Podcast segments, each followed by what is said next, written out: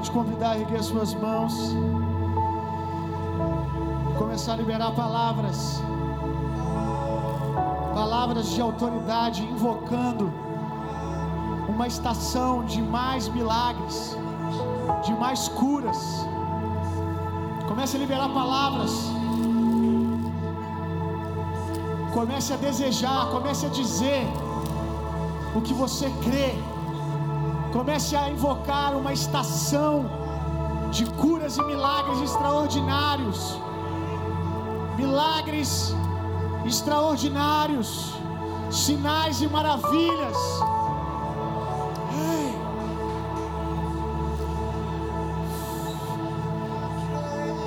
Diga ao aleijado que ande. Diga ao surdo que ouça. Diga ao cego que veja. Diga a estéreo que dê filhos.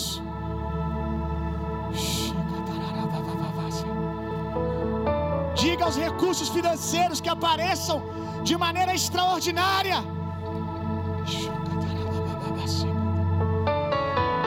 Isso. Deixa o Espírito Santo orar na sua boca. Pavimenta, pavimenta. Cria estradas, cria caminhos pela oração, pela palavra de autoridade no nome de Jesus.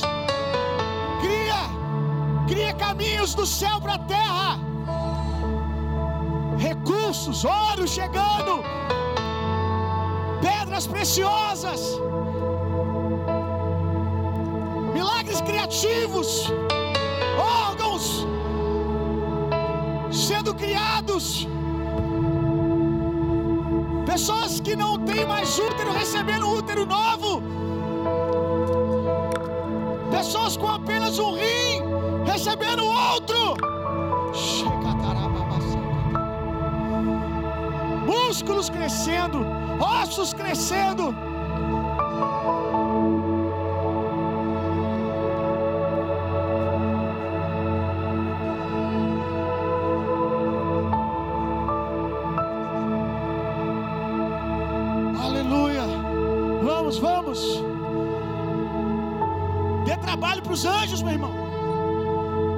Trabalho para os anjos.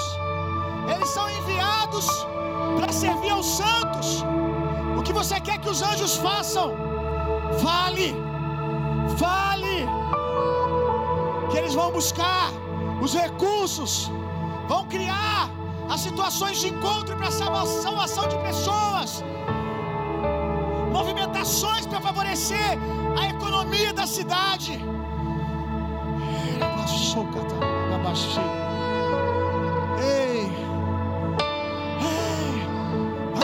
vamos, vamos, vamos.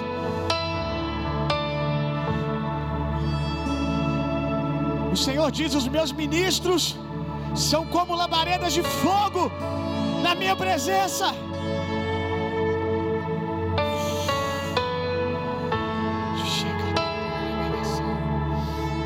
Nós temos clamado nesses dias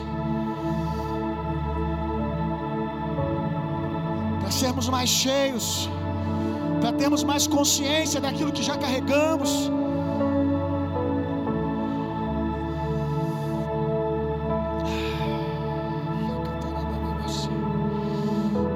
E a pergunta é: para quê? Para que nós queremos mais poder? Para que nós queremos mais consciência do poder que carregamos, da autoridade que temos, do espírito que temos? Jesus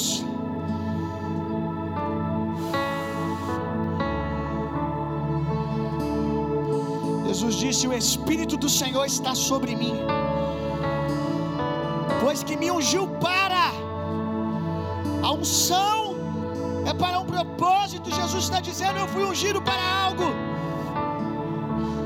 O que está em mim pode fazer algo, evangelizar os pobres, enviou-me a curar os contritos de coração, a proclamar a liberdade aos cativos, a restauração de vista aos cegos, e pôr em liberdade os oprimidos, e anunciar o ano aceitável do Senhor contra todos os diagnósticos, contra todas as probabilidades. Essa igreja está dizendo: esse não é o ano da morte, não é o ano do Covid, é o ano aceitável do Senhor. É o ano perfeito para Deus envergonhar principados e potestades, para uma igreja crescer, para um avivamento avançar. Chega, Ei, em cenários normais, homens carismáticos poderiam arrastar multidões, mas em um tempo que as pessoas têm medo de sair, tiveram medo de sair de suas casas, onde elas não podiam nem sequer estar nos templos, só resta glória, só resta glória para o Senhor, só resta glória para o Senhor, para mais ninguém.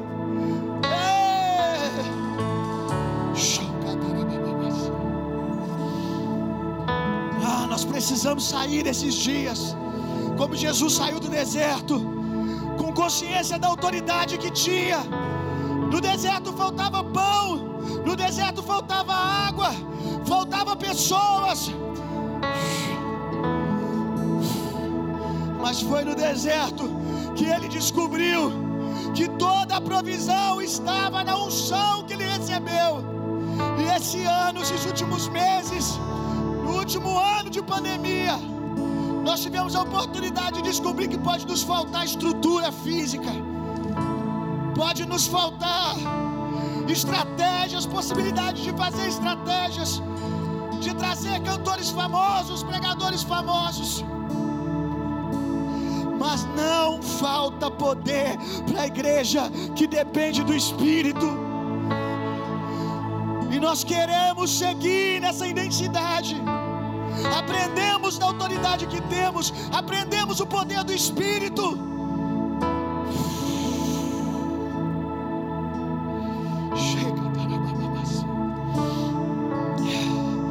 Eu quero convocar todos vocês para orar agora, para requerer salvação.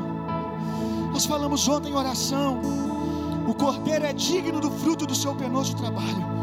Nós vamos orar, vamos orar para que a salvação que Cristo conquistou na cruz, para milhares dessa cidade, se manifeste nesses dias, para que toda a terra, para que toda a geografia de Juiz de Fora, o mundo espiritual, largue as vidas e entregue a Jesus os frutos do seu trabalho.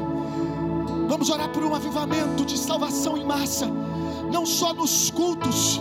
Já temos visto uma aceleração, uma igreja dobrar de tamanho no meio da pandemia, mas nós vamos orar por algo que vai além da nossa estrutura, algo que tome juiz de fora, que desperte outras comunidades, um grande mover de salvação, pessoas que vão se render a Jesus no meio da rua, pessoas que vão se render a Jesus, de ouvir o som da nossa oração lá do lado de fora. Vamos, vamos, vamos, vamos. O irmão Pedro vai nos ajudar em oração, vai nos conduzir e você vai orar. Não é uma oração dele, é uma oração, um clamor. Todos nós orando junto. Eu quero ouvir a sua voz. Comece, vamos, vamos. Ore para que o Espírito convença os pecadores. Ore para que o Espírito convença os perdidos. Ore para que o Espírito os atraia. Aleluia. O Espírito Santo falou ao meu coração lá embaixo. A chama do avivamento é também uma chama missionária. É uma chama missionária. Senhor, nós clamamos, Pai. Deus, nós queremos que o teu poder transborde. Que o teu poder não fique somente em nós, mas aonde formos, por onde passarmos, a tua luz vai chegando, a tua glória vem nascendo sobre nós. Que possamos abrir a boca, abrir a boca e testemunhar a tua palavra, testemunhar o evangelho que nos salvou, testemunhar o evangelho que nos libertou do reino das trevas para o reino do teu filho amado, Senhor. Nós clamamos, Pai. Nós clamamos por salvação, Senhor. Dá-nos paixão pelas almas. Encha-nos de paixão pelas almas. Paixão pelas almas, paixão pelas almas. Oh Senhor, paixão pelas almas. Espírito Santo, aviva em nós o amor pelos perdidos. O amor pelos perdidos. Sem ti nós nada podemos fazer, Espírito Santo. Aonde nós estivermos, sopra sobre nós. Sopra sobre nós para que nós tenhamos compaixão. Compaixão das almas. Compaixão das almas. O Senhor pagou o preço. O Senhor derramou sangue para que todo que nele crê não pereça, mas tenha vida eterna. Mas como ouvirão? Como ouvirão se não há quem pregue? Por isso, Deus, nós dizemos: Eis-nos aqui. A tua igreja diz: Eis-nos aqui nessa noite. Usa-nos, Senhor. Usa-nos, Senhor. Usa-nos, Senhor. Oh, como clamor clamor daqueles jovens avivalistas que foram vendidos, vendidos como escravos. Eles se venderam como escravos para pregar para escravos que nunca jamais ouviriam o evangelho. Eles se venderam, eles se deram por inteiro e quando eles estavam longe, pessoas choravam, pessoas lamentavam, pessoas diziam: o que é que eles estão fazendo? Dando a sua vida por isso, se vendendo como escravo para isso. Mas eles clamaram, eles clamaram de longe: o cordeiro é digno de receber a recompensa, a recompensa a recompensa do seu sacrifício, a recompensa do seu sacrifício. Ele é digno, ele é digno.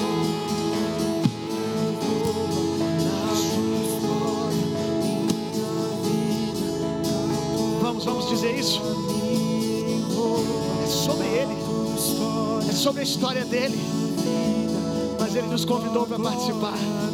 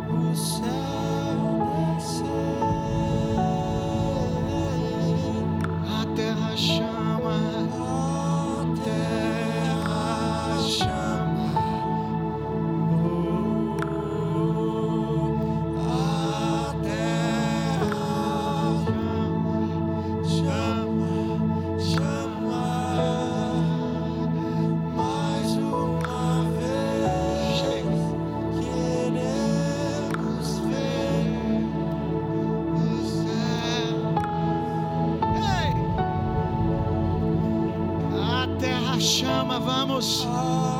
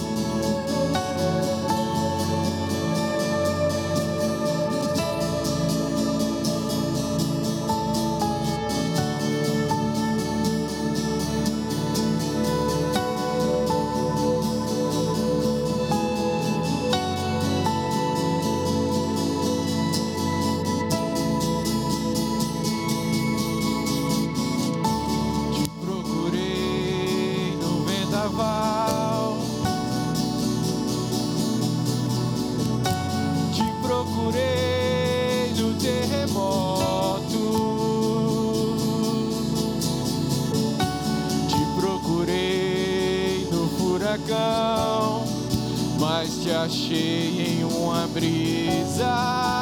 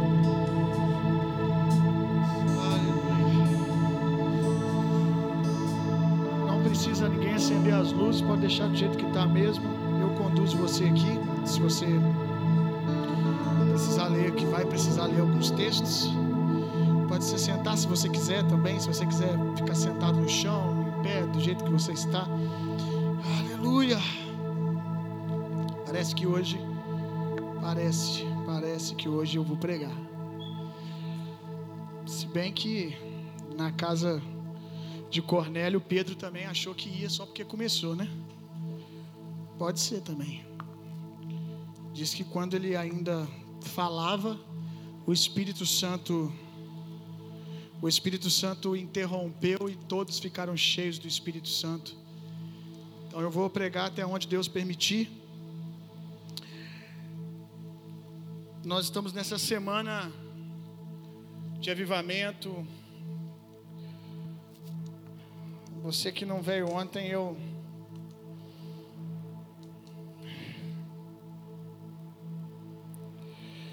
Acho melhor a gente nem falar de ontem. Estou falando sério.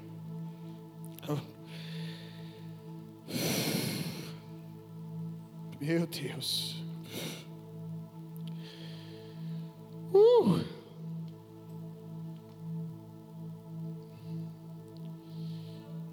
Uh. Meu Deus.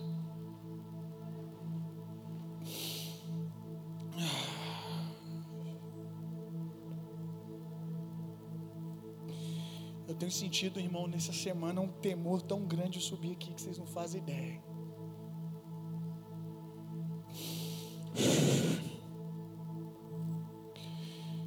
Você pode encarar como clichê o que eu vou te falar. Mas eu nunca senti um peso de glória tão grande para subir aqui para pregar.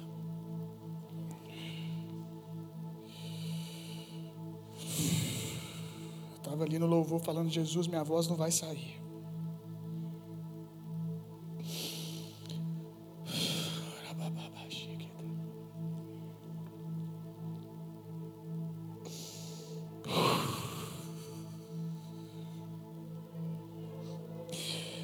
Gente ora por algumas coisas, irmãos, na hora que acontece, a gente fica desse jeito.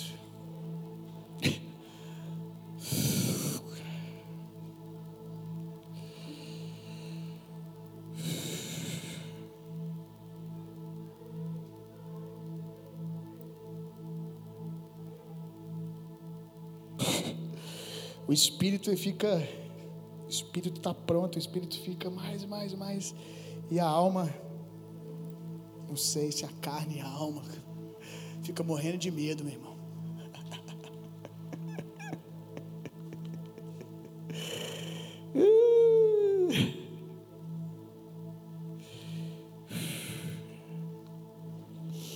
O espírito ele quer pular para dentro de Deus. Mas existe algum lugar na gente que fica com medo.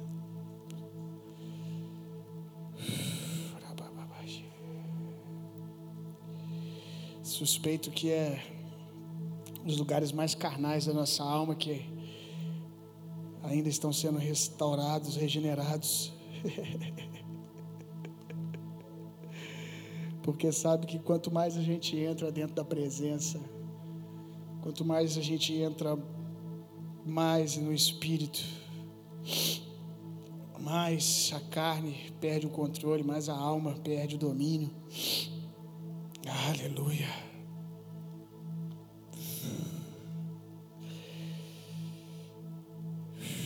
Pode parecer que eu estou dizendo para você que eu estou com medo de Deus, mas não é, meu irmão.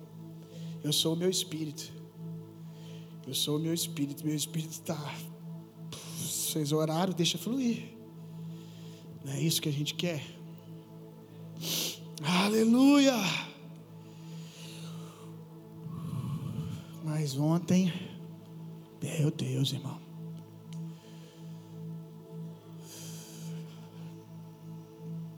Que ambiente.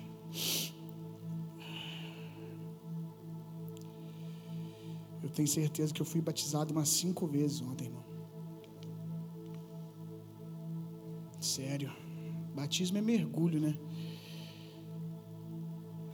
Eu, a hora que eu achava que eu estava me recuperando, que Deus já tinha terminado, vivi literalmente a figura que eu falo para vocês da glória de Deus de onda em onda. Na hora que eu estava levantando, eu falava assim: agora eu vou pregar, agora então a gente vai terminar o culto. Pum! Mergulha de novo, não terminei ainda. Aí eu levantava,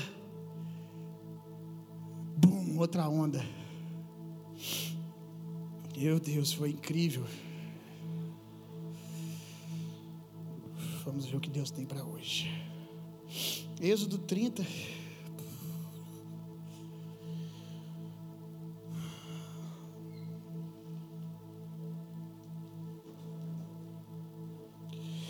Êxodo 30, verso 17 ao 21.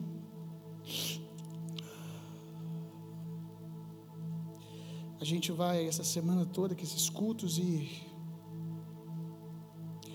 os ministros fiquem atentos, porque eu não sei se a gente para semana que vem. Sério. Eu não sei. Se semana que vem a gente não vai ter que continuar com esses cultos todos os dias.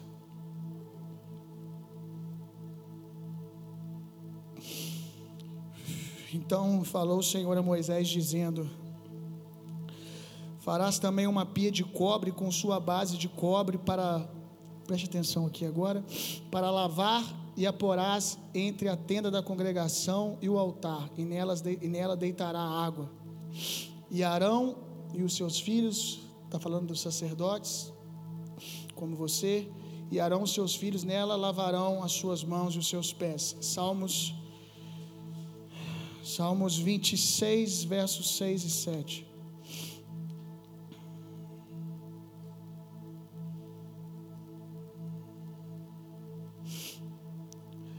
Lavo as minhas mãos na inocência, e assim andarei, Senhor, ao redor do teu altar. Lavo as minhas mãos na inocência, e assim andarei, Senhor, ao redor do teu altar. Avivamentos são mais que multidões orando em línguas, mais do que pessoas caindo, mais do que milhares de pessoas enchendo estádios, isso tudo nós encontramos no avivamento.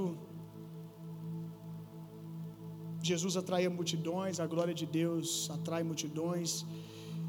Todo ser humano tem um desejo dentro de si pela eternidade, então quando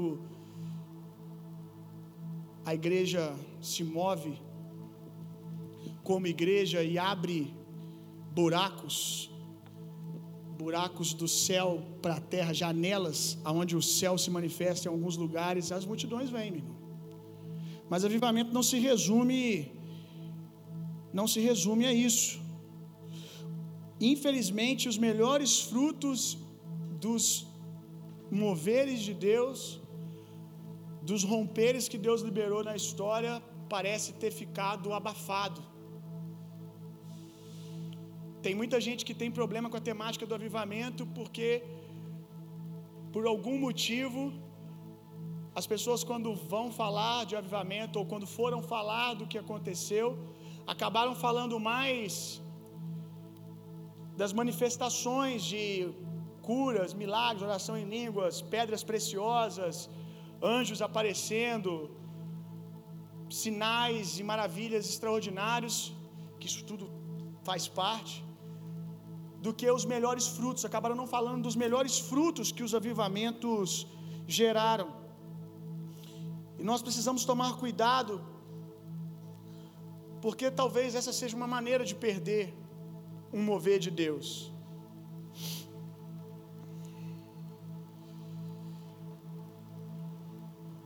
Elias ele disse para para Eliseu: Eu quero te transferir algo maior. Eu quero te transferir a minha porção dobrada.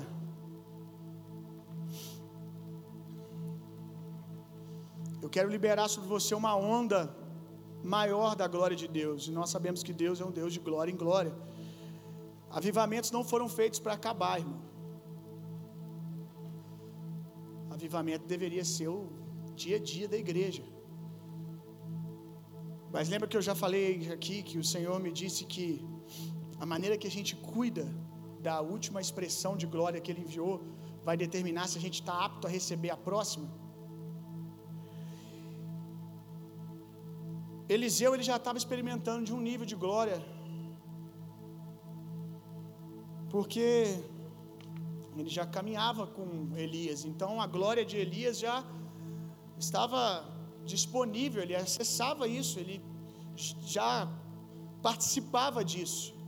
E aí Eliseu diz para ele que quer liberar uma outra onda, uma onda maior, mas com uma condição. Uma condição, é, Eliseu. Você precisa me ver subir. Quando Deus me tomar os céus, você precisa conseguir me ver subindo.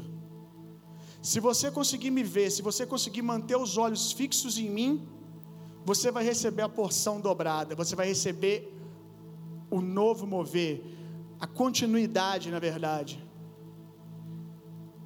E é por não conseguirmos mantermos os olhos fixos naquilo que realmente importa, que nós perdemos a continuidade do mover às vezes.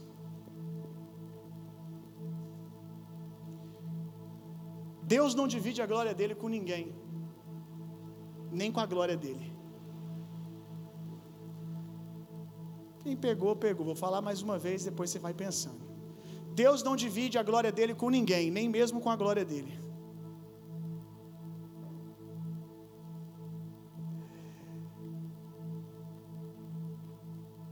Quando Eliseu foi sendo erguido ao céu, ele não subiu como nós cantamos em algumas canções ou lemos nos livrinhos de escola dominical, vemos a imagem, o desenho né, nos livrinhos de, livrinhos de escola dominical, que é Elias subindo na carruagem de fogo. Elias não subiu na carruagem de fogo. Elias subiu num redemoinho.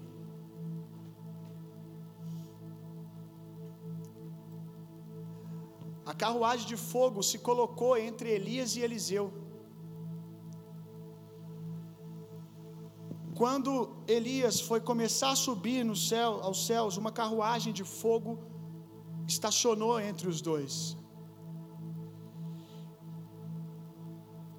E carruagem de fogo é algo extraordinário. Eu quero ver carruagem de fogo. Amém? Quero ver os anjos cavalgando numa carruagem de fogo. E não tem problema nenhum nisso. Na igreja primitiva, os anjos participavam do culto da igreja de maneira muito natural, era normal os anjos se movimentarem no meio da igreja.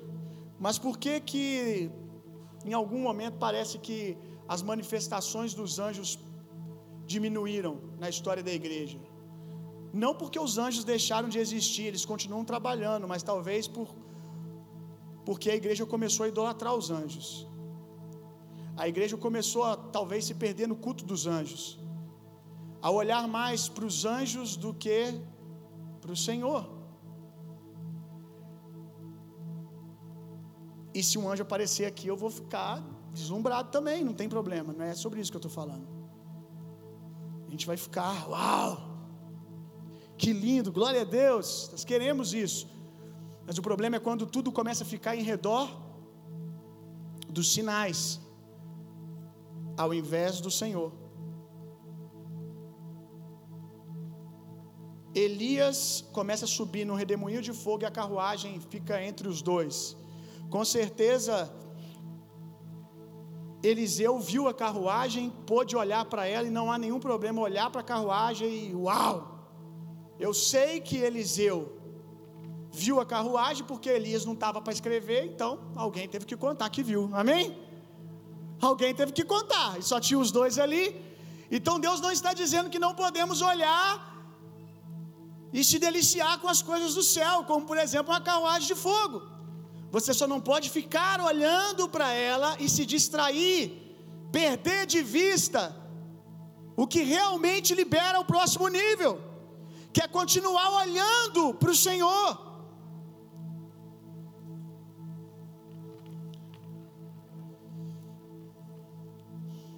A carruagem é muito bom, mas se a gente ficar olhando só para ela, a gente vai ter que se contentar com aquele nível de glória, o próximo não virá. Então, muitos avivamentos podem ter parado de fluir, porque as pessoas começaram a olhar apenas para a carruagem. Queremos mais carruagem, queremos mais carruagem, ao invés de continuar fazendo o que nós estávamos fazendo aqui agora. É sobre Jesus. E quando nós nos envolvemos com Jesus, quando nós estamos adorando a Deus, o reino de Deus vai se manifestar. Quanto mais eu olho para Deus, quanto mais eu adoro a Deus, eu sou transformado. A Bíblia diz que nós somos transformados à medida que nós contemplamos ao Senhor. E aí coisas, sinais que são do céu vão acontecer mesmo.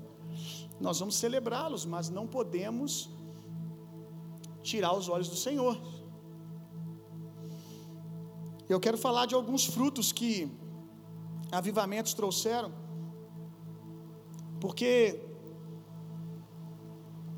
avivamento não é um playground para a igreja se divertir. A gente experimenta muita alegria, porque o reino de Deus é alegria, mas não é o centro. Tem uma canção nossa que foi composta depois de uma pregação, aonde eu disse que avivamento não é fogo na igreja, quando um avivamento acontece, tem fogo na igreja. Mas avivamento é chuva lá fora. Avivamento é quando nós queimamos. Isso sobe, pesa os céus e desce chuva.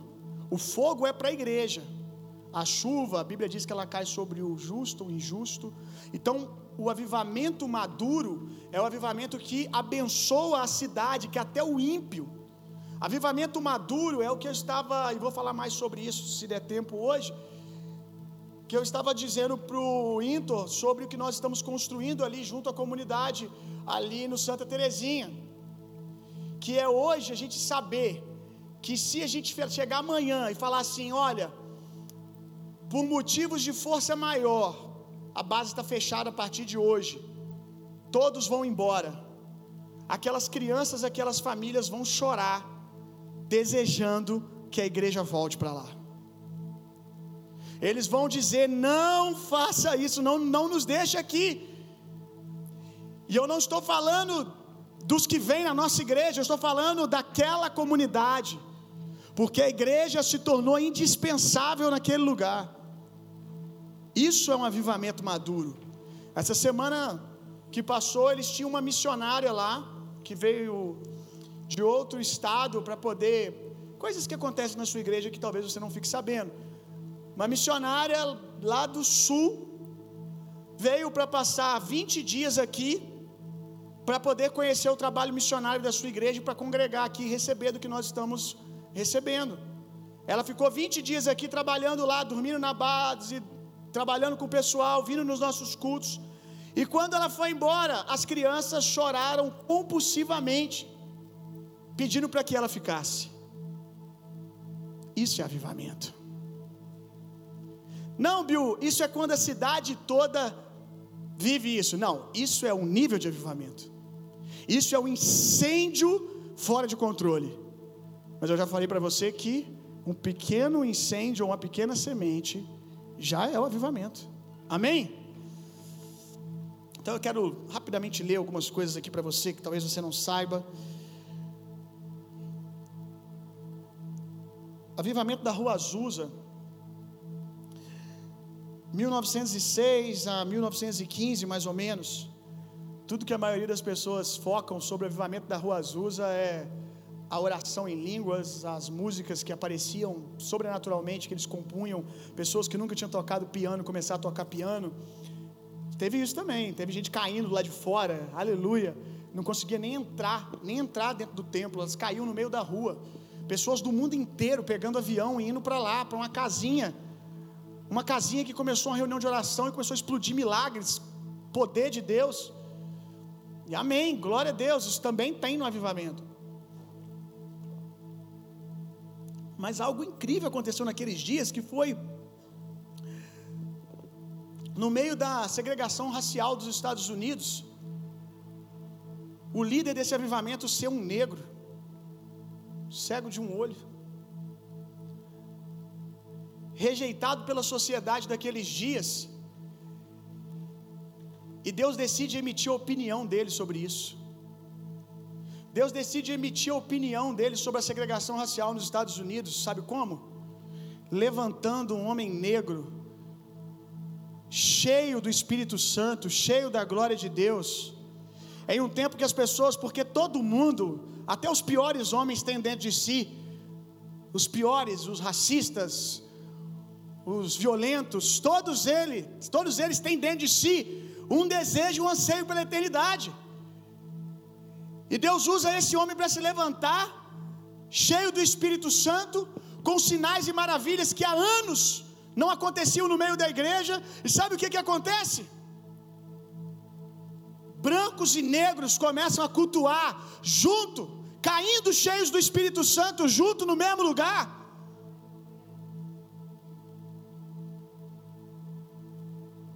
Tenho certeza que teve gente que saiu de casa, vamos lá zombar daquele negro pregando.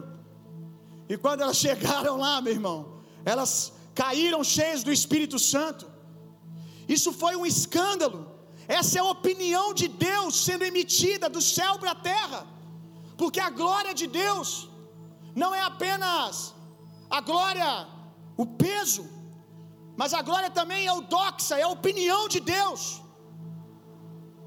E aí, desse mover que eu fiquei relembrando a história do avivamento esses dias, para estar com vocês falando, eu fiquei imaginando essa cena. Pretos e brancos, caídos um em cima do outro, meu irmão, cheios do Espírito Santo, rolando, recebendo imposição de mãos, ainda que vivamos ainda com uma sociedade, com pessoas racistas ainda, para você é muito fácil imaginar isso. Olha, nosso, olha a diversidade da nossa igreja, glória a Deus por isso. Você sabia que uma vez eu ouvi um homem de uma igreja histórica aqui de Juiz de Fora, razoavelmente grande, um jovem, virar para mim e falar assim: Sabe uma das coisas que eu mais me admiro na sua igreja? Que a sua igreja há uma diversidade enorme. Ricos, pobres, pretos, brancos, pardos. Não é como algumas igrejas que isso é a opinião dele, não sou emitindo a minha do que eu penso sobre isso. Não é, inclusive ele diz como a minha igreja, que 90% da igreja só tem uma característica. As pessoas de classe média ou baixa não se sentem à vontade para estar lá. Então isso que aconteceu em Azusa é um grande mover de Deus, é um grande avivamento. E no meio desse mover de Azusa, com certeza a igreja clamou: Jesus, que isso que nós estamos vivendo aqui se espalhe sobre os Estados Unidos. E aí, em 1929, em resposta a esse mover de oração, nasce Martin Luther King. Eu não creio em acaso, meu irmão. Eu creio na intenção de Deus. Eu creio na igreja que pavimenta em oração, em clamor, aquilo que Deus quer manifestar na terra. Se quanto a esses assuntos, a esperança do mundo está nas ideologias políticas, é porque a igreja tem fracassado. Porque ninguém tem mais o peso de opinião da glória de Deus do que a igreja. Ainda que tenham tentado resumir Martin Luther King a, a um homem se movendo com uma ideologia política, não, ele só era um homem do céu, meu irmão. Não é sobre ser um homem de direita ou um homem de esquerda, é sobre ser um homem do céu na terra, é sobre ser igreja, irmãos. Tanto é isso que, coisa linda quando eu li isso. Se não fosse meu amigo Billy Graham, se não fosse meu amigo Billy Graham, meu trabalho na luta pelos direitos civis não teria o sucesso que alcançou. Sabe quem disse isso? Martin Luther King. Que coisa linda. Sabe o que ele está dizendo? Não é sobre política, é sobre homens do céu trabalhando na terra. É isso. Hoje, se alguém diz isso hoje, certamente que alguém ia dizer, está tentando tirar o mérito do negro. Não, não, não. São simplesmente dois homens de Deus trabalhando pelo mesmo propósito na terra. Isso é só a igreja, meu irmão. Só o que a gente deveria ser. Só o que o avivamento deve produzir. Não sei se você sabe, mas as melhores universidades do mundo são de origens cristãs. Vou falar aqui, meu Deus, é difícil falar nessa faculdade americana, né? Harvard. Parece que você está rosnando, né? Princeton. Universidade Livre de Amsterdã e Yale. Essas faculdades foram fundadas por pastores, por movimentos missionários. Isso é avivamento, irmão.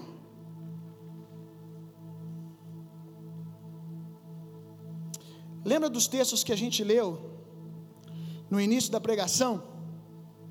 Que falam sobre uma coisa simples que Deus que Deus orientou ao povo hebreu que fizesse?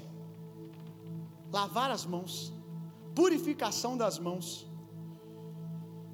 Algo muito simples, mas foi isso que entre 1343 e 1353 foi exatamente esses textos que salvaram os judeus da peste negra. Eu amo Jesus, gente. Inclusive, se você der uma olhadinha, estudar, você vai ver que o povo judeu foi inclusive acusado de feiticeiros. Pelo povo naquele tempo, naqueles dias, porque não que, preste atenção nisso, não que nenhum judeu morria de peste negra, mas os índices era tão inferior, era tão inferior, que eles começaram a dizer que aquilo era porque os judeus estavam fazendo feitiços, que era culpa dos judeus. Houveram judeus, inclusive, que foram torturados. E no meio da tortura, para tentar se livrar da tortura, confessaram que eles tinham colocado veneno dentro da caixa d'água das pessoas, para tentar se livrar da morte. E o povo judeu levou a culpa, só porque eles não ficavam contaminados como as outras pessoas. Só que eles não ficavam contaminados por causa da palavra de Deus. Porque a peste negra, você sabe que ela era proliferada pelos ratos. E como judeu não precisava de alguém ensinar eles a lavar as mãos, como a gente teve que aprender esse ano. Como eles lavavam as mãos constantemente, dezenas e dezenas de vezes no dia, para buscar purificação, diga comigo: avivamento é torrente de água, purificando a terra. Diga de novo: avivamento são torrentes de águas, purificando a terra. Diga mais: lavando tudo por onde passa. Vai fazer sentido daqui a pouco. E também porque eles tinham todo um método que Deus deu de como deveria guardar os alimentos. Por isso, eles não ficavam tão expostos quanto as outras pessoas. Não que no meio dessa peste que nós sofremos esse último um ano, não falando desse ano, mas que foi um ano, né, mais ou menos. Não que durante essa peste, eu não vou falar de outras realidades, mas acredito que lá também foi assim, de outras comunidades de fé. Nós não tenhamos, talvez, perdido para o Covid nenhum irmão. Não sabemos. Temos parentes, eu tenho parente que morreu de Covid. Mas irmão da igreja, não ficamos sabendo de nenhum. Mas ainda que tenha acontecido, um, dois, três, o índice para um ajuntamento de mais de 600 pessoas é extremamente pequeno. E por mais que isso possa ofender alguém, eu não vou roubar a glória de Deus. Deus merece um glória a Deus por isso. E sabe um dos motivos pelo qual eu acredito que a igreja passou, sofremos pressões durante esse período, mas não vou falar de arca de novo. Mas chegamos até o outro lado por causa da palavra de Deus. Porque assim como a palavra salvou esses homens, a palavra salvou cada um de nós, mantendo a nossa mente viva e crendo, mantendo a nossa mente com esperança, mantendo a nossa mente buscando poder de vida e não falando de morte. Enquanto vocês passavam, às vezes, a semana sendo atacado por motivos, por, por, notícias, melhor dizendo, notícias ruins, você chegava nas reuniões da igreja, na lista de transmissão e no Instagram, e a gente estava te enchendo de vida. Não vai ter morte, não vai ter morte, é ressurreição, é vida abundante. Nós nascemos para vencer esse tempo, e a palavra de Deus nos guardou. A sabedoria escondida na palavra guardou vocês. Sabe por quê? Estava falando com o Eric. Até o time de abrir e fechar, nós conseguimos ouvir o céu.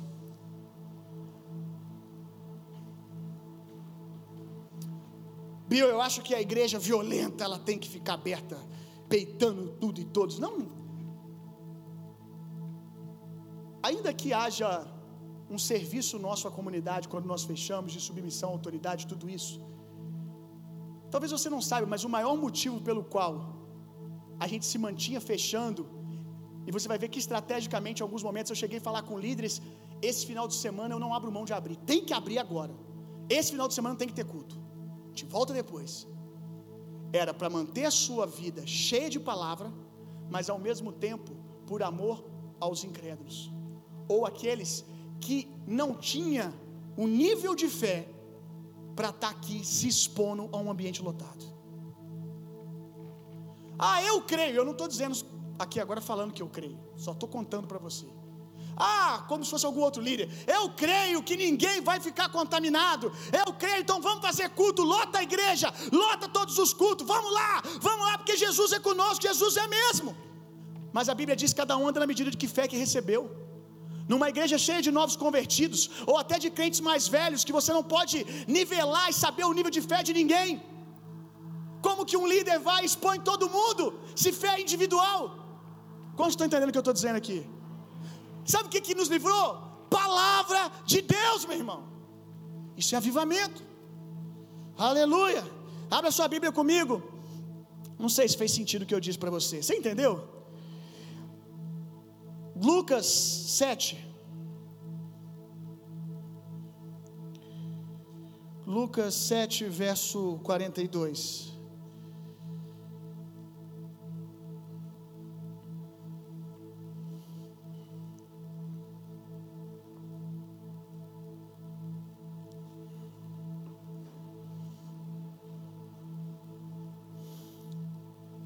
Não, não, abre Efésios, Efésios, vamos lá, Efésios, vamos ler apenas Efésios 19 e 8.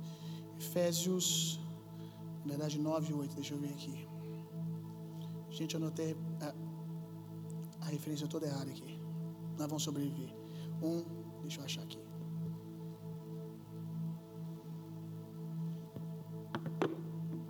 Vai dando glória a Deus aí. Já parou, irmão? Vai lá. Aleluia.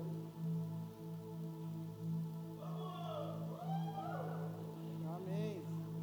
Efésios 5. Deixa eu ver se é mesmo.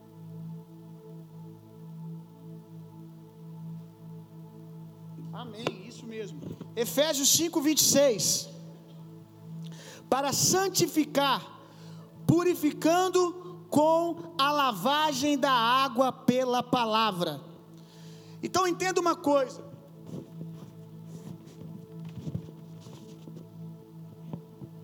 As coisas da velha aliança eram sombra daquilo que um dia haveria de se manifestar plenamente. Então, se na velha aliança as pessoas, os sacerdotes, isso se espalhou como uma cultura no meio de todo o povo hebreu, as pessoas tinham que lavar suas mãos, lavar os seus pés antes de entrar em casa nenhum sinal de purificação. Isso também se aplica à nova aliança. Porém, agora nós não vamos numa pia de bronze. Agora, diz Efésios 5, que o que nos lava é a palavra. Jesus diz para Pedro: Pedro, basta apenas lavar os seus pés. Nós fomos lavados pela palavra de Deus. Os nossos pés estão lavados. Não importa onde a gente anda. Esse mundo não pode nos sujar. É nós que lavamos esse mundo. Porque João 7 vai dizer que do nosso interior fluem rios de águas vivas. Que também diz a palavra de Deus que aonde a planta dos nossos pés, Salmos 8, pisar, o Senhor nos dará por herança. Então, aonde nós pisamos, cheios da palavra, porque entenda uma coisa, irmão: o Espírito Santo, você nasceu de novo, o Espírito Santo está dentro de você, a unção de Deus está aí, mas o, o que vai liberar o mover é saber que está, é ter consciência que está, e o que te dá consciência, diga comigo, palavra, é a palavra, irmão. Vocês estão cheios do Espírito Santo. Por que, que quanto mais vocês ouvem a palavra de Deus, mais cheios parecem estar? Não é que Deus vem e coloca mais um Espírito Santo. É que a palavra começa a liberar, você começa a cooperar com Deus crendo, e aí você libera mais, mais e mais desse fluir. Por isso que quanto mais você ouve a palavra de Deus, mais cheio do Espírito Santo você está. Porque mais você transborda. Então, aonde eu piso, o Senhor me dá por herança. E o que eu faço nesse lugar? Eu transbordo o que? Rios de águas limpas. Rio de vida. E aonde o rio passa, ele purifica, ele lava. O tema de hoje, para dar um tema, você que gosta de tema, eu anotei um aqui. Tema da, mensagem, tema da mensagem de hoje: limpando bueiros, eliminando ratos. Isso é avivamento, meu irmão. Isso é avivamento para mim. Isso é um avivamento maduro. Limpando bueiros e eliminando ratos. Como assim, pastor? Do que, que você está falando? A comunidade que a nossa igreja hoje recebeu de Deus como Versão beta. Versão beta. Mínimo produto viável. Daquilo que Deus quer fazer no macro. O nome dessa comunidade até o momento É comunidade do rato.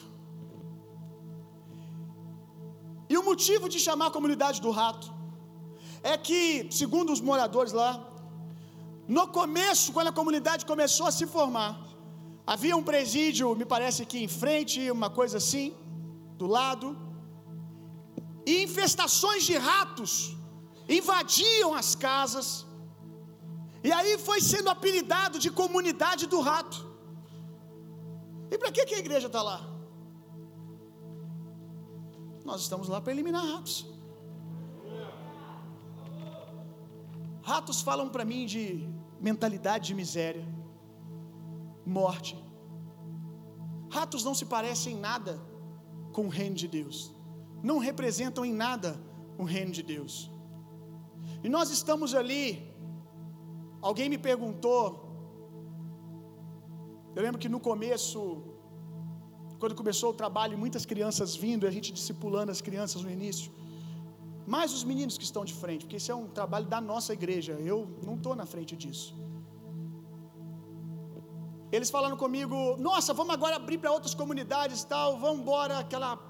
Que o avivamento traz o boom, né? Traz a explosão. E aí eu disse para eles: quanto tempo leva para amar alguém? Um mês? Não, nós não estamos aqui por uma explosão, nós estamos aqui por um incêndio. Os resultados são as crianças crescendo cheias do, dos valores do reino de Deus. O resultado são os bueiros sendo desentupidos. Esses são o resultado do nosso avivamento. E eu tenho dito que não vai demorar. O nome vai mudar. Eu já estou apelidando e eu quero que a mídia da base missionária da igreja, toda vez que for mencionar a comunidade do rato, por enquanto pode botar só entre parênteses, bote comunidade do reino. É sobre isso, irmão. É só a versão beta. Ali a gente está aprendendo, a gente está entendendo.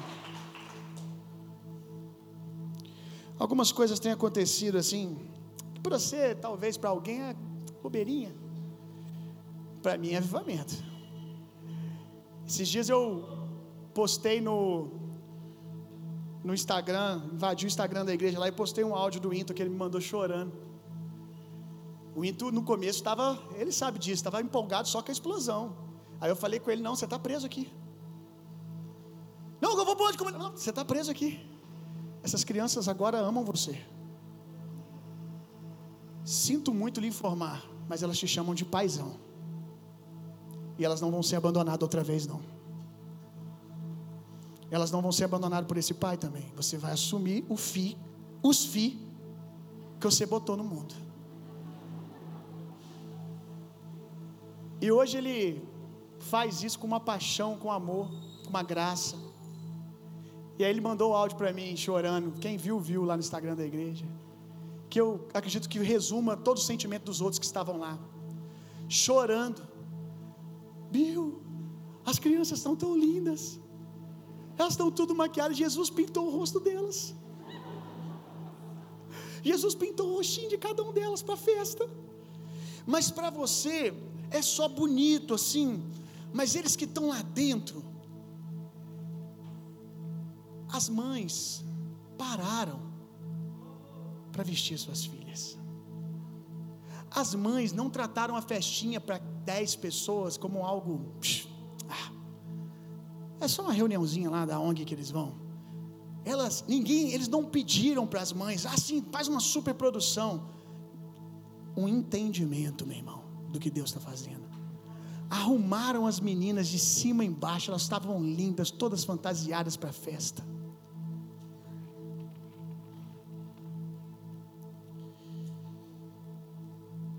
alfabetização das crianças, o amor da comunidade pela igreja. Olha, já falei com o Into, e vou falar com vocês que se for necessário, eu acho que será, vamos ver, não sabemos para onde exatamente a igreja vai mudar, o quão longe vai ser de lá ou perto. A gente vai alugar um ônibus daqui a pouco. E eu quero que o ônibus pare na porta e traga a comunidade inteira para o culto. a gente aluga, depois compra, você dá um ônibus, amém? Aleluia. O amor da comunidade pela nossa igreja, os missionários que trabalham lá, eu amo isso. Missionários, são missionários, irmãos. Aleluia. Missionários. Ei, você que está. Ai, meu sonho é ir para a África. Te apresento a nossa África. Eu quero participar do avivamento de, da África. Eu apresento o nosso avivamento de Moçambique. Amém? Vai para lá, meu irmão. E às vezes eles servem só indo na comunidade. E aí, agora, eles estavam contando assim, eles aproveitam também, né? Que eles chegam lá, os, as famílias abrem a porta, vem, vem comer frango. Começaram a ir mais de repente, não sei porquê. As famílias querem que eles comam lá, querem que eles tomam café, eles, sabe, são família com eles. É tudo muito pequeno ainda, é um incêndio. Agora, o Into me contou algo que eu acho que na hora nem ele entendeu o quão espiritual isso é, no que ele estava me contando. Que o pessoal da comunidade, as mulheres lá, algumas mães, viraram para a base e falaram assim: a gente quer vir aqui fazer uma limpeza aqui. Hum, irmão. A gente quer vir aqui ofertar o nosso dia limpando a base para vocês de tempo em tempo mentalidade mudando, meu irmão. Nós não somos consumidores, nós também somos filhos do reino. Vocês falam de lavar, nós também queremos lavar. Nós também queremos servir. Nós não queremos só ficar recebendo, a gente quer dar também. Meu irmão, isso é prosperidade. Quando a mente começa a pensar conforme o reino de Deus, não conforme o que o seu bolso tem ou a sua conta bancária tem. Quando você começa a andar a partir da renovação que a sua mente recebeu. Isso é avivamento, meu irmão. A gente está postando, para a gente terminar aqui, a gente está postando vários, vários temas de avivamento no Instagram e hoje, inspirado por aqueles lá, eu fui, me lembrei de outro, de outro mover de um grande homem de Deus. Eu queria compartilhar com vocês. Isso parece muito com o que a nossa igreja está vivendo e vai viver ainda no nível macro como ele viveu. Jorge Muller. Esse homem começou uma reunião de discipulado com 40 crianças. Ele começou uma reunião de discipulado com 40 crianças e todo dia, além da palavra, ele dava alimento e provia comida para as crianças. E essas 40 crianças com Muller se tornou um grande orfanato. Um orfanato que chegou a abrigar um número pequeno, não de 40 crianças, mas de 400 crianças, irmão. 400 crianças chegaram a ter no orfanato de Muller. E toda a provisão de estrutura, de alimento, que as crianças precisavam, essas 400 crianças, sempre veio de maneira sobrenatural. Sempre aconteceu através de Deus tocar pessoas, mover pessoas, cristãs e não cristãs. Nunca por uma injeção de dinheiro do governo, sempre na dependência de Deus. E agora, eles estavam me contando que às vezes falta leite. Algumas horas ou um dia antes, eles olham e não tem leite para as crianças no outro dia. De repente, alguém chega com caixa de leite.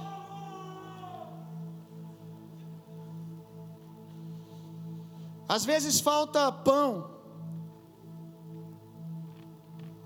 Cadê o Sami que padeiro? E aí chega sacos e mais sacos de pães. É pão de hambúrguer, tá? É alto nível. E eles têm contado que quando falta cesta básica, de repente alguém que eles nem sabem quem que é, abre a porta e tira 30, 15 cestas básicas e fala assim: Eu preciso participar disso. Pessoas enviando Pix do redor do Brasil, de tudo quanto é lugar.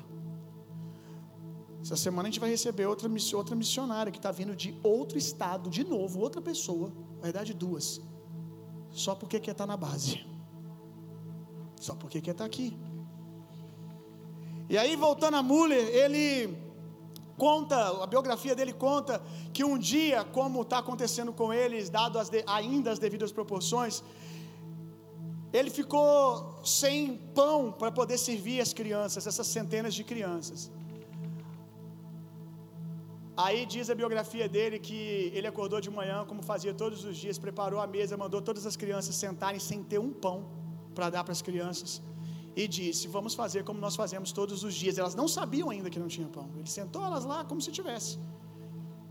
E disse para elas: Vamos dar graças a Deus pelo mantimento de hoje, pela provisão de hoje. E enquanto ele orava, a campainha do orfanato tocou. Era o padeiro da cidade que disse para ele: Eu tenho centenas de pães aqui.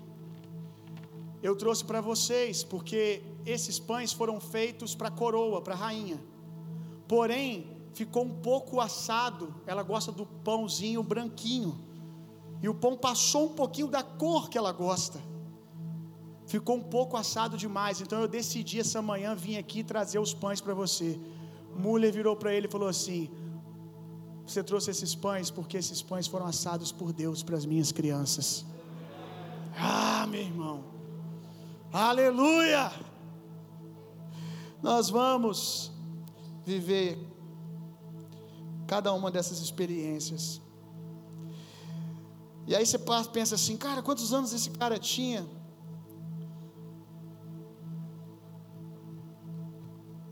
Já começou, era um coroa, irmão. Para quem tem vontade de sair rodando o mundo pregando o evangelho, de ir para as nações. Ah, eu quero pregar em várias igrejas, eu quero pregar nas nações. E aí você está com vinte e poucos anos, ou com 30, ou com 40 e você está dizendo, eu nunca preguei nem fora de Juiz de Fora, nem Bicas, pastor. Nem Santos Dumont eu fui pregar. Eu nunca preguei fora. Não vai acontecer. Deus se esqueceu de mim. As promessas não vão se cumprir. Muller, com 69 anos, foi a primeira vez que ele saiu daquela geografia do orfanato para poder pregar pela primeira vez numa nação. E aí depois disso, depois de começar com 69 anos, ele pregou em mais de 42 nações. Será que Deus está atrasado ou está esperando você começar com o que você tem? Será que Deus está atrasado ou está esperando você reconhecer a nação que você tem diante dos seus olhos? Morreu com, acho que 92, deixa eu conferir, 92, 92 anos, isso mesmo. Morreu com 92 anos e conta a biografia dele que morreu cheio de saúde. Nenhuma doença física, nenhuma debilidade, simplesmente um dia fechou os olhos e foi para a glória. Irmão, se eu ficar, eu não tenho essa coisa de querer sair por aí pregando. Não gosto, gosto de ficar, sou caseiro. Mas assim, vamos para você que tem essa vontade, assim, que tenha vontade também, porque Deus talvez tenha. Acredito que Deus te chamou para isso, por isso que você tem esse querer. Deus opera o querer e realizar. Rapaz, se você começar com 62 anos, com 69, com 60 e pregar em mais de 42 nações, tá bom para você? Porque eu conheço gente que começou com 20 e pregou em duas até hoje, está com 50. Pregou em 10. Responde a Deus agora, meu irmão. Responde a Deus agora. O Espírito do Senhor está sobre ti. Para. Para pintar as casas da comunidade, para desentupir aqueles bueiros, para daqui a algum tempo, não sei quanto, a gente ouvir dizer que existe um bairro, um pequeno bairro de Juiz de Fora, que eles chamam de comunidade, tão pequeno que é, que mais de 90% das pessoas são cristãs e professam Jesus como seu Senhor e Salvador. Que mudou o nome para Comunidade do Reino por causa da conversão em massa e do discipulado que começou com 15 crianças. Pode se colocar de pé para a gente orar.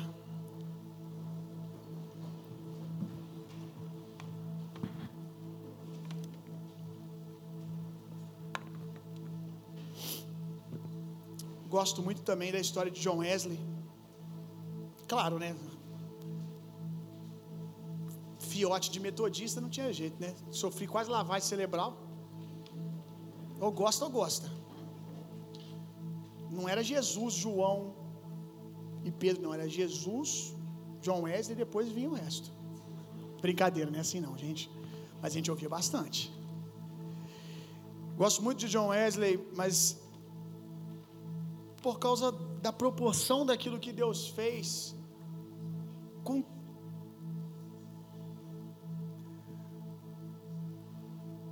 um homem que reconheceu que o pouco que ele tinha não era uma desculpa para não fluir, para não fazer, para não acontecer. Dá-me dez homens que não temam a nada, senão a Deus, que abomine o pecado de todo o coração, que eu transformarei o mundo. Olha, eu não sei o quanto de impacto ele trouxe no mundo, mas o mundo inteiro não foi transformado. Então talvez ele tenha conseguido oito, nove. Ou talvez o plano de Deus era a Inglaterra, porque a Inglaterra foi impactada pela vida de John Wesley. No tempo de John Wesley, o mundo, a Inglaterra, né, a geografia que ele estava fundada no alcoolismo, na imoralidade. Diz que era assustador a cultura de imoralidade do povo naqueles dias. As pessoas se afundavam no álcool por causa do trabalho praticamente escravo que acontecia nas minas. Mais uma vez, o evangelho, meu irmão.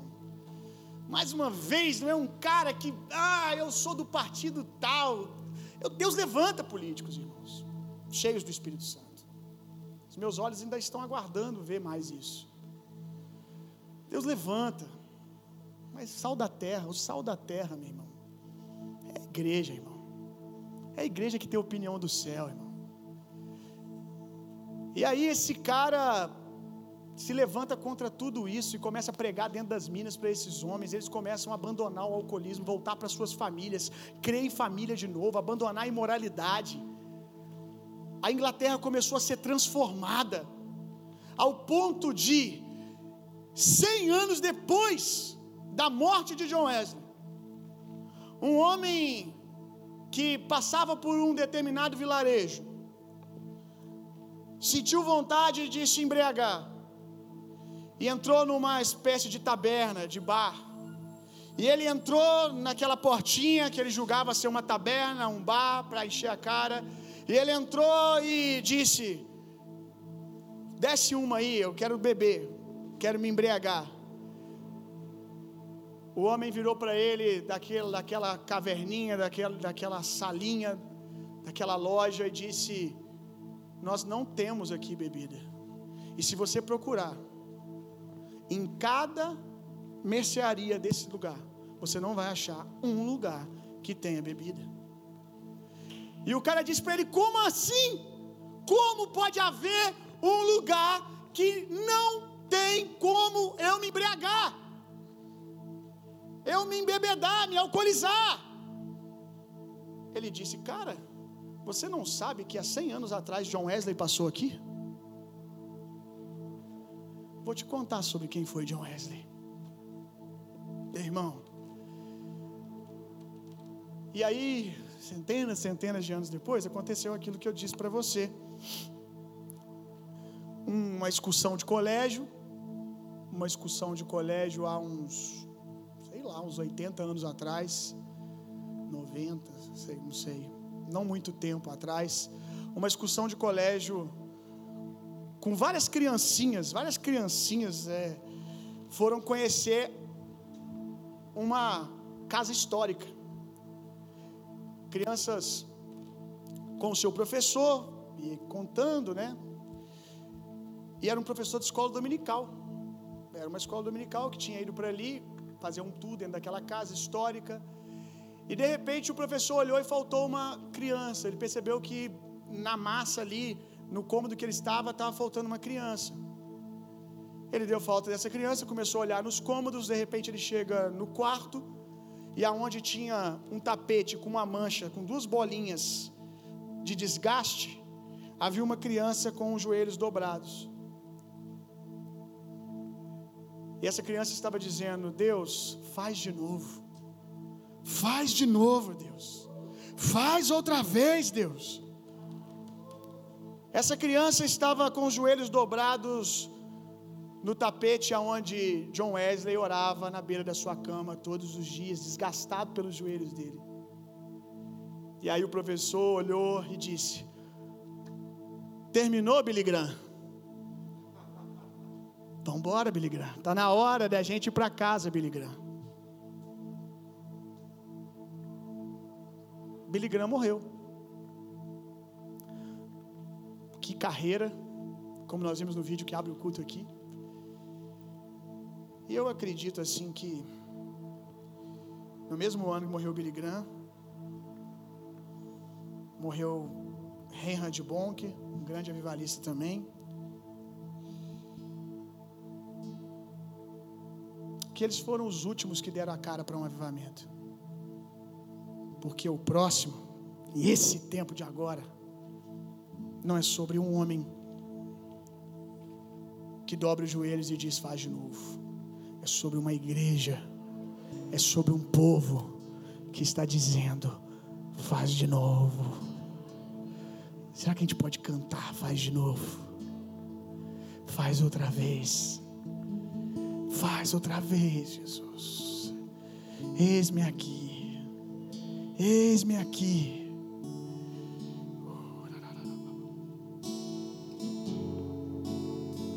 Faz outra vez,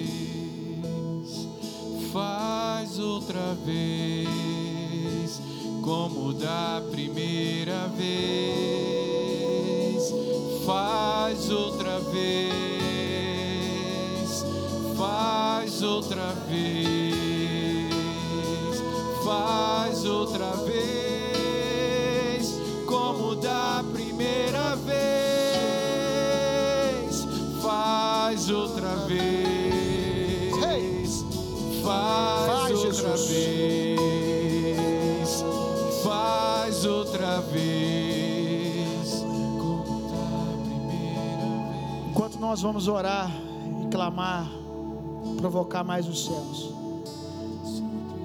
Por acaso a Alice está aqui hoje? Se a Alice estiver, vem aqui na frente, Alice.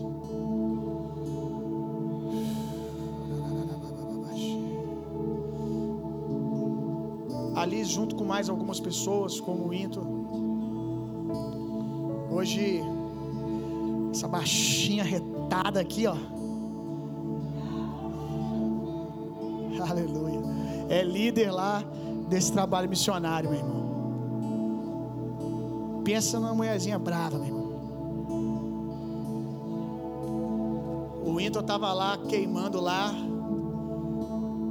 Aí eu falei, Jesus, como é que eu controlo e dou foco para esse fogo? Ô Jesus, como é que eu, como é que eu controlo isso, Jesus? Canalizo, melhor dizendo, nós não queremos controlar, nós queremos dar propósito. Como é que a gente canaliza isso, Jesus?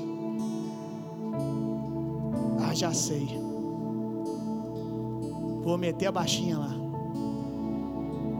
Você tem que ver como é que isso funciona bonitinho, gente. Os dois. É uma bênção.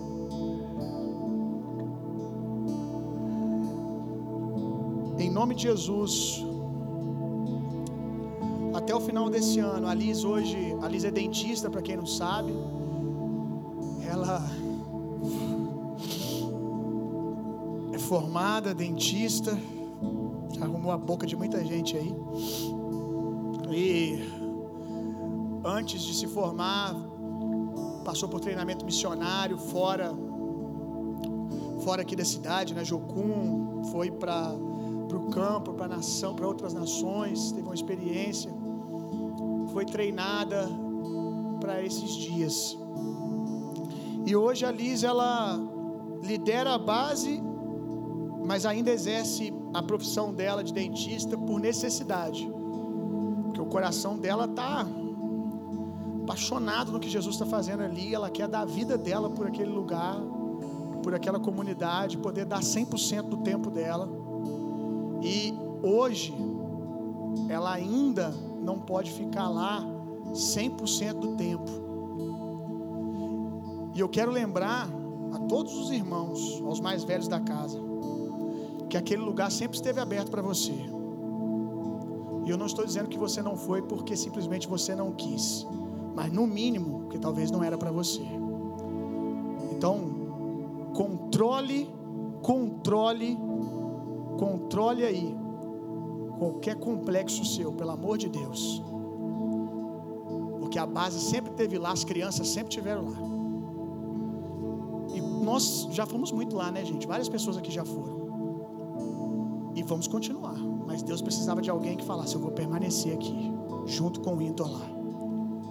E a Liz, em nome de Jesus, irmão, até o final do ano, a igreja vai ter condições de dar a ela uma estrutura financeira, uma estrutura financeira como ela precisa para poder largar a faculdade, a, a, a, trabalhos como dentista, para cuidar 100% das nossas crianças. Falei para ela: quantos cajados você tem na mão? Você tem o dentista? Então você vai voltar. Quando vier para cá, vai, monta um escritório também aqui, um consultório de dentista para você atender as crianças.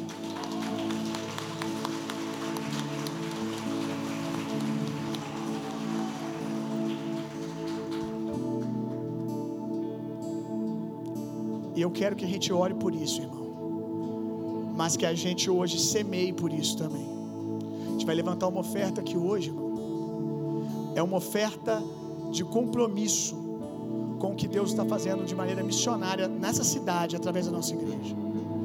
Porque no trabalho missionário, tem a Liz, tem outras pessoas, o Intor já recebe uma uma estrutura da igreja, recebe um apoio da igreja financeiro para estar tá desenvolvendo algo lá, e falta a Liz agora.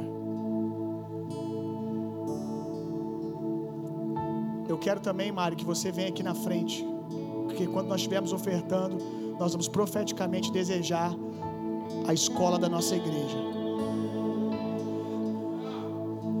Nós vamos desejar essa escola. Tem muito educador aqui, educador aqui, meu irmão a gente enfiar tudo dentro dessa escola. Eu começar lá, lá com sub-20, sub-17. Queria que alguém trouxesse o gasofilaço para cá, para a gente, em adoração, nós vamos voltar a cantar. Faz de novo. Deus falou comigo essa semana que era para a gente ofertar todos os dias, todos os dias. Comendo salsicha todo dia, tá, irmão? Coisa que é legal, vou ter esse testemunho aqui. Você já sabe já que eu vou falar, ela sabe. Que a, a Mari, a Mari até começar a trabalhar na base, e não tem nada contra isso não, tá irmão? Nada contra. Cada um faz o que gosta, o que acha que precisa fazer. Mas a Mari, ela era vegetariana. Já tinha um cá de, de, de tempo, né, mano? Cá de tempo que ela era vegetariana. Não é você que fala que vai virar vegetariano, fica três meses e cai no primeiro churrasco do, do, da mesa, não, tá? Ela já era consolidada, aprovada no testemunho de vegetariana. E aí começou a ir lá para a base, mano. Sabe o que começou a acontecer com ela? Começou a ficar mal de saúde. Não, é sério, porque não tinha como ela, na velocidade que as coisas acontecem lá, preparar a comida dela, né, direitinho e tal. Ela continuou sendo vegetariana, mas não tinha como pensar como ela pensa na casa dela com tempo, né? Ó, proteína, isso, tal, vou tirar proteína de tal lugar. Não dava tempo. Não dava tempo de fazer isso pela velocidade que as coisas iam acontecendo, e a prioridade dela era o quê? Trabalhar e servir trabalhar e servir as crianças lá. Aí num dia começou a ir um, dois, não aguentava mais ficar sem, foi indo todo dia, começou a ficar anêmica. Aí ela vai decidir agora se ela vai menos na base ou se come carne. Graças a Deus ela começou a comer carne. Até salsicha, que aquilo nem é carne, gente. Salsicha nem é carne, salsicha é uma comida de alienígena. Mas isso para mim é testemunho do que Deus está fazendo no meio da nossa igreja, irmão. Que ela não precisava, era só diminuir de ir. Mas Deus está fazendo algo, irmão. Deus está fazendo algo. Não, não, adianta querer sair todo mundo aqui enfurnar dentro da base, não, que não cabe. Vai, vai com propósito, vai com direção de Deus. Mas tem uma coisa sua que está indo para lá, você sabendo ou não. Quem é ofertante, quem é dizimista aqui, você está bancando aquela estrutura, a gente paga aluguel lá. A gente dá suporte financeiro lá para os missionários. Ainda não conseguimos assumir totalmente a Liz, mas até o final desse ano, você vindo junto ou não vindo, vai assumir. A gente está lá na África, com crianças também. Quando você oferta e dizima, está chegando, irmão. Você está fazendo a obra de Deus, está fazendo o reino de Deus também. Eu consigo me emocionar e me alegrar com cada fotozinha lá da base. Mesmo às vezes eu ficando dois meses sem lá. Faço reunião com eles, gabinete aqui na igreja, às vezes não consigo arrumar tempo para ir lá. Aí eles que arrumam tempo para estar comigo, para gente alinhar algumas coisas por telefone, vão lá em casa. Mas cada momento que eles vivem, cada foto eu celebro. Por quê? Porque tem parte de mim ali, como tem parte sua. É só o começo. Vamos cantar de novo. E se você quiser, puder e quiser, você sai do seu lugar e traz uma oferta hoje, falando para Deus sobre provisão, falando para Deus sobre avanço da obra missionária, sobre avanço nas, nas estruturas dessa cidade. Pai, eu já vi um colégio no meu espírito, Senhor. Eu já vi um colégio no meu espírito. Eu já vi um colégio, eu já vi uma universidade daqui a 10 anos. Nome de Jesus, nós vamos ver essa universidade. Aleluia! Nós vamos influenciar a educação da nossa cidade. As pessoas, Pai, vão poder ter a opção de comer educação na mesa do Senhor, em nome de Jesus.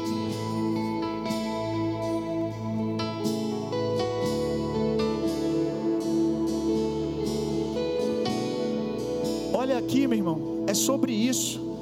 Não pode ficar lá o tempo todo, mas você é um empresário. O irmão está falando aqui, Bill, a partir de agora eu vou me comprometer com um valor financeiramente para a base mensal.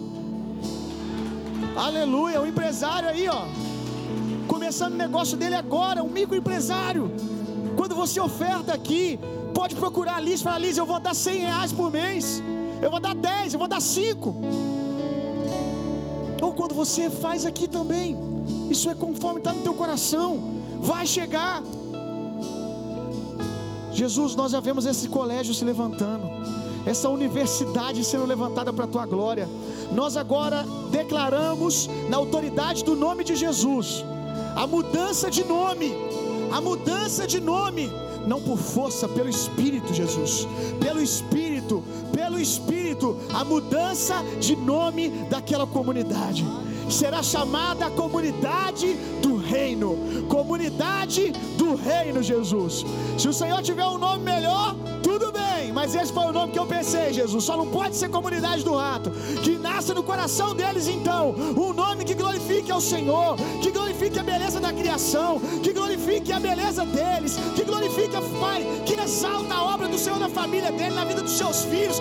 Não pode chamar a comunidade do rato. Ali é uma comunidade de filhos, é uma comunidade de famílias restauradas. Pai, eles são imagem e semelhança do Senhor, eles são amados, são homens poderosos, homens bons de serviço, homens que gostam de servir, mulheres que amam servir, mulheres que são valorosas, com valores valorosos e que vão junto conosco. No tempo oportuno, construir esse mover nessa cidade. Eles serão o primeiro testemunho. Eles são um projeto piloto que eles vão testemunhar do que a igreja realiza onde ela passa. Nós liberamos ribeiros de águas, nós liberamos ribeiros de águas, nós com águas purificadoras, com obras de justiça, através da igreja, nós lavamos cada uma daquelas ruas pela fé agora, Jesus.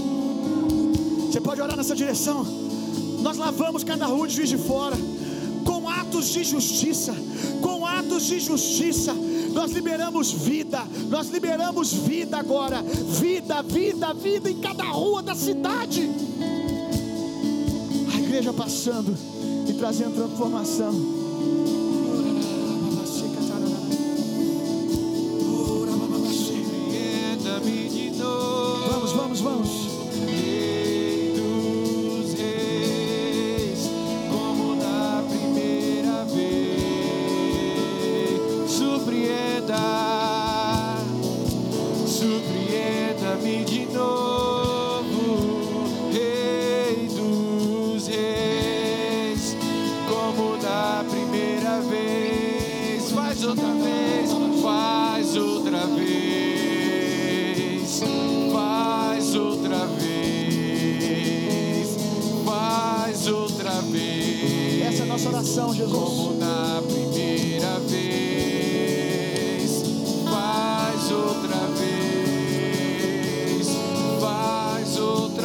Esse ano, Jesus, nós precisamos levantar mais obreiros, não só na obra missionária.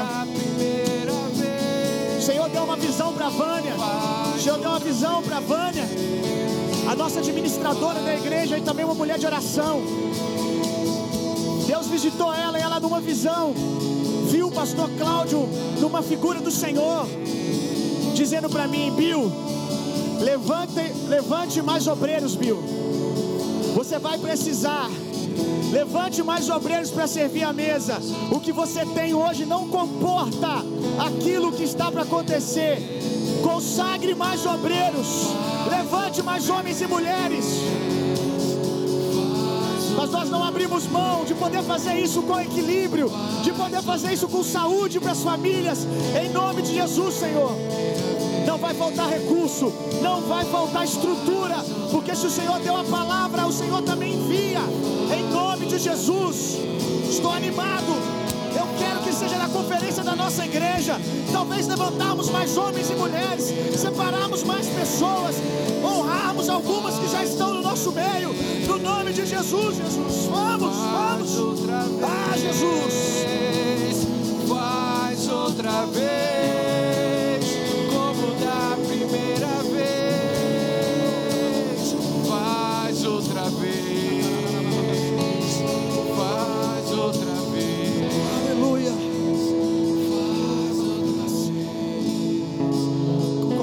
anos de família, de comunidade anos, hoje nós já temos seis pessoas que estão focadas no ministério na igreja local.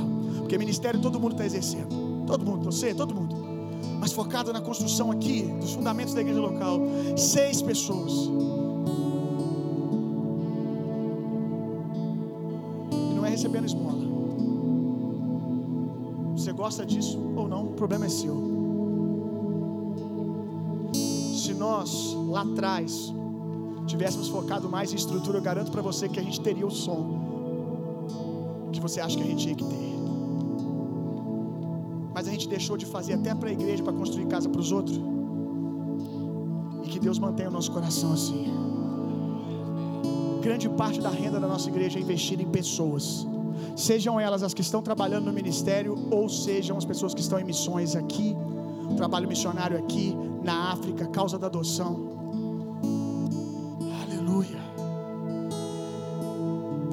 Jesus. Obrigado,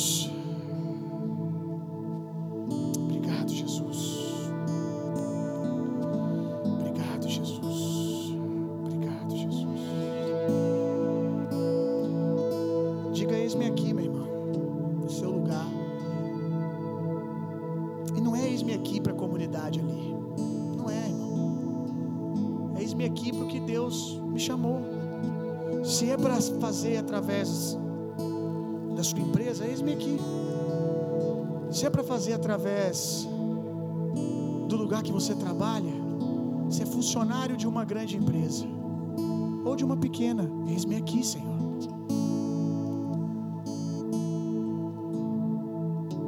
Eu oro por revelação, irmão. Você tem revelação que você é um ministro, que você é uma ministra. Que você é um sacerdote, uma sacerdotisa, não importa se você tem um título eclesiástico ou não. Na verdade, isso pode ser um grande problema se você tiver um título que não é aquilo que Deus te chamou para fazer. Isso se chama prisão, porque você deveria estar fluindo com violência naquilo que Deus te chamou. Revelação, Jesus. Bill, mas eu não sei se o que eu faço agora é o meu propósito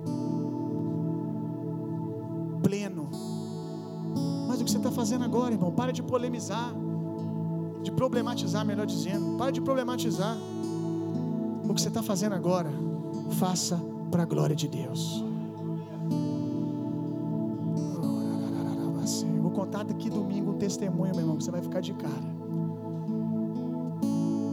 Do que Deus está fazendo. E não aí, não por meio da, das missionárias ou dos missionários da comunidade, por meio de empreendedores consciência do ministério.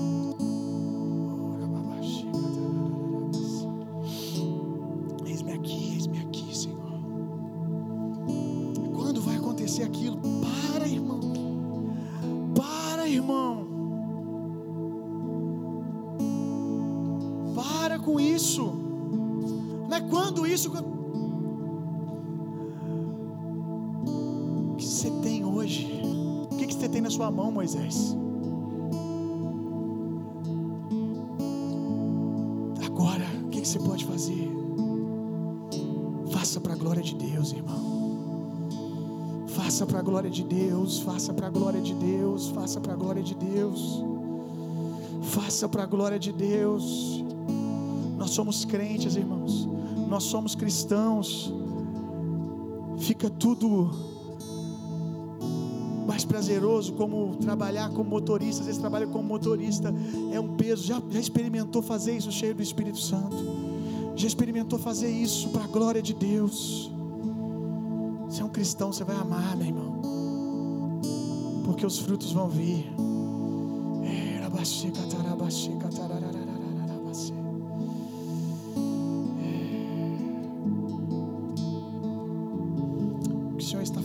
nesses dias, eu não sei, Jesus. Algumas coisas eu consigo ver, mas esses dias estão virando chaves. Que, como o Senhor já disse, a gente tentou virar tantas vezes, não conseguiu e agora está indo. Eu creio que chaves estão virando, Jesus. Que despertamentos estão acontecendo. Quantos irmãos têm testemunhado, como a gente, com alguns amigos hoje, que estão sentindo uma semana totalmente diferente. O Senhor está trabalhando, Jesus. Os anjos estão ao nosso redor trabalhando nesses dias. Eles estão trabalhando, eles estão trabalhando, Jesus. Aleluia. Deus te abençoe. Eu espero que você não falte amanhã. Faça o esforço para estar aqui. Traga mais um com você. O que vai acontecer amanhã, vamos saber amanhã. Aleluia. Se você quiser ficar mais um pouco aí, mais um pouquinho, a gente vai continuar aqui liberando um cântico ao Senhor. Você precisa resolver mais alguma coisa com Deus aí, resolve. Ô Liz, preciso falar com você, vem aqui na frente.